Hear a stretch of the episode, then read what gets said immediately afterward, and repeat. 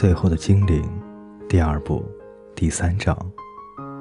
罗毕溜进宿舍，那是个大房间，以前用来关羊。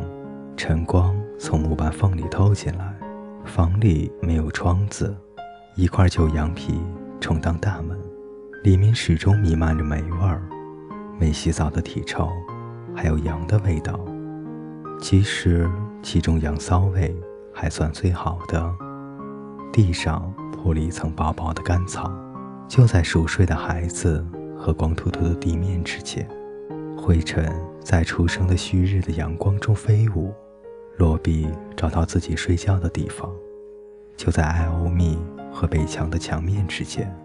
木头的墙壁过分潮湿，也过分腐朽。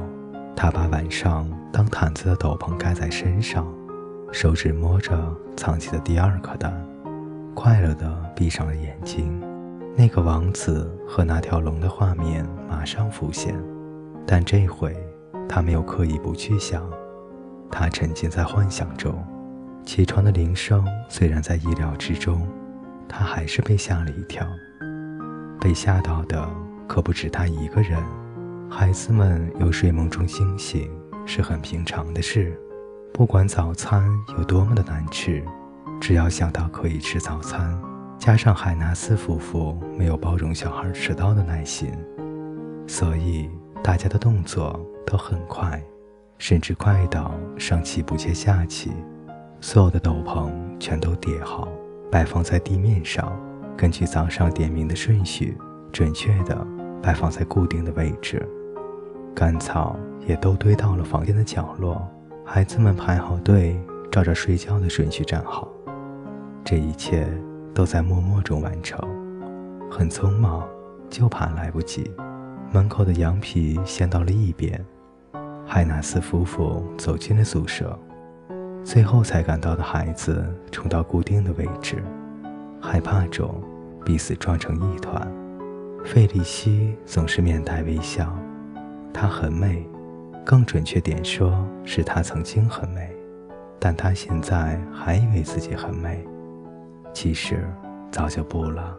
他的个子很小，有张鹅蛋脸，辫子在脖子后面盘成很复杂的发型，插满镶了绿宝石的银发簪。他今天穿了粉红色的上衣，上面绣着深粉红花纹，还有一串玻璃珠子。裙子的颜色相比上衣要更深一些，绣花的颜色也更深一些。脖子上有好大一圈蕾丝花边，像是一圈波浪，最后打了个大结。世龙的年纪比老婆大得多，说不定以前长了副聪明的面孔，也可能以前说过或做过什么聪明的事，可是全都被时光湮灭了。费利说：“早安，亲爱的孩子们。”世龙则微微点了一下头。早安，费利西夫人，史隆老爷。孩子们齐声说。其中有个小孩正因为在咳嗽，没能把整句话说完。费利西狠狠地皱起了眉头。那个孩子马上尽量忍住咳嗽。啊，又是一个美好日子的清晨，你们又将在这一天体会到你们大恩人的仁慈、慷慨和温情。我们的大恩人，我们所有的恩人，我们的领袖，保护我们，我们爱大利加城及周边地区之法官兼行政长官。孩子们又齐声回应。这一次，那个小孩又因为咳嗽没能把话说完。小孩站在罗宾的后面，但他不敢回头去看到底是谁。在费里希那张内容丰富多变的违规清单上。对期间转身是无理行为，适当时情形而定，要挨打一至六棍。罗比觉得一直咳嗽的孩子好像是艾欧米，但不能确定。我们都，费里希继续说道：“感恩。”孩子们把话接完，感谢我们尊敬的大利加城及周边地区之法官兼行政长官。我们深爱大利加，那是世上唯一值得生和死的地方，尤其是死。住在这里已经成为真正的考验。若想活下去，就必须日日增强运气和技巧。咳嗽的声音再次打断费里希。这回罗比确定了，这个孩子正是艾欧密。要是没有他们，你们会……费里希不高兴地继续说。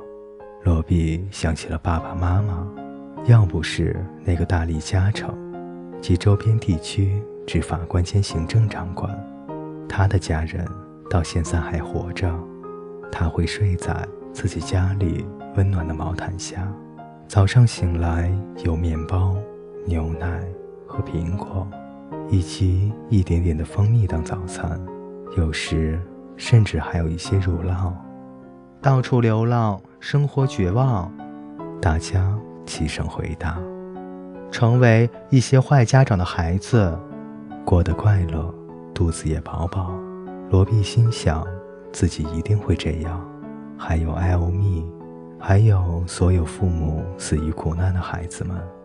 在这个大力加城及周边地区之法官兼行政长官到了这里，重新安排所有人的生活之前，在这样一个长满了果树、有养鸡场、葡萄园、草原上都是牛群和野花的地方，难得有人真正的挨饿。就算在大雨不停的年代，也就是到处是烂泥和黑暗时代，这里。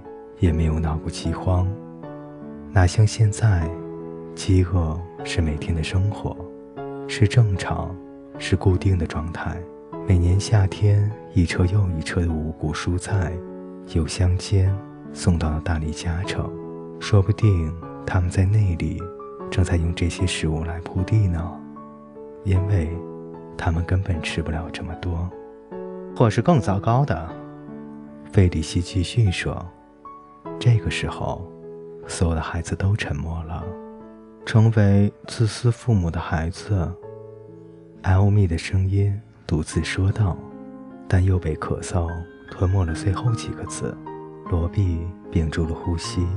现在轮到他一个人说了：“或自私的保护精灵。”他很快的接了话，希望今天这一切都会很快的告一个段落。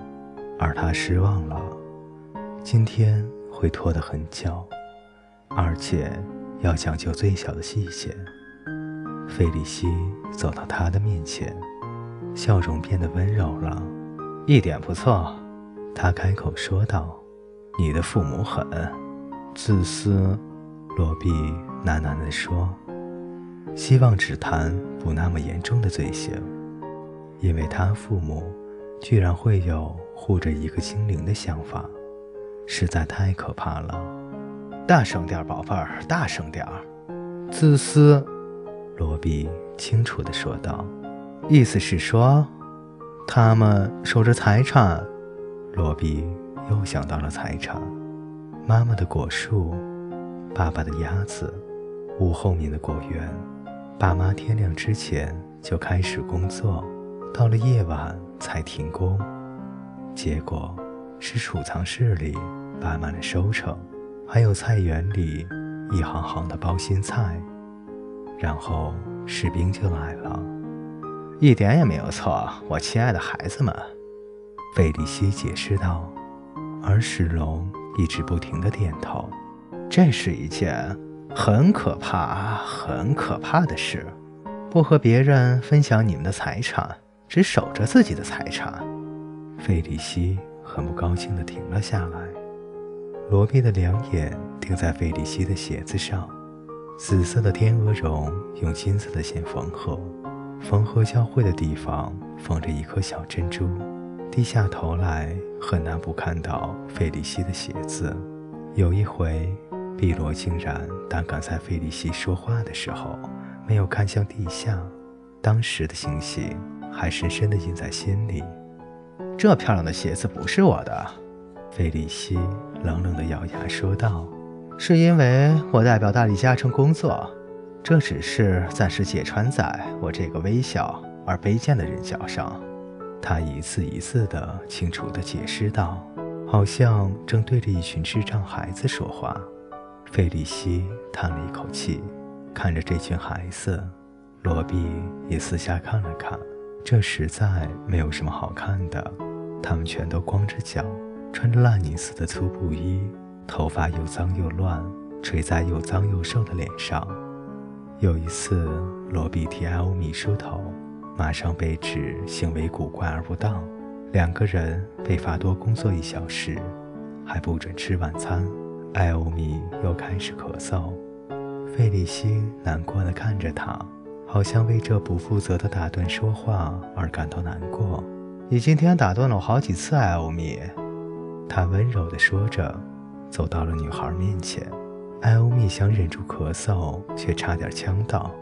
不准吃早餐。费里西失望地叹了口气说道。然后费里西转过身来，命令两个大一点的男孩，法可和福佩斯，可以分给每一个人一个苹果。和一小把玉米粒，艾欧米的那一份就由其他人分了。费利西又说：“等一下会陪孩子们到草原收割最后一批干草，捡些柴火。”艾欧米勉强等到海纳斯夫妇走了，泪水才夺眶而出。孩子们卷起到外面，排成整齐的一列，只有罗比留在原处。还有蹲在宿舍角落哭泣的艾欧米，罗比想到吞进肚里的那颗蛋。就这一天来说，他已经打败了饥饿。他看着艾欧米既小又绝望的脸，埋在两只小手里的身影。当其他人往外面走向阳光时，罗比还留在阴影里，从暗袋里把鸟蛋拿出来，剥掉外面的泥土。然后走到艾欧米的身边，把蛋塞进他手里。哭声不要马上停下来，他低声吩咐：“把蛋壳也吃掉，免得被别人发现。”罗比接着排进队伍里，等着分给他的苹果。他拿到一个皮皱皱、有点烂烂的小苹果，玉米粒也比平时少。可是他在吃早餐的时候，听到艾欧米的哭声。越来越成为开心的假哭。嗯，今天会是很棒的一天。各位听众朋友，最后的精灵第三章为您播讲完毕，欢迎您的继续守候与收听，我们下期再见。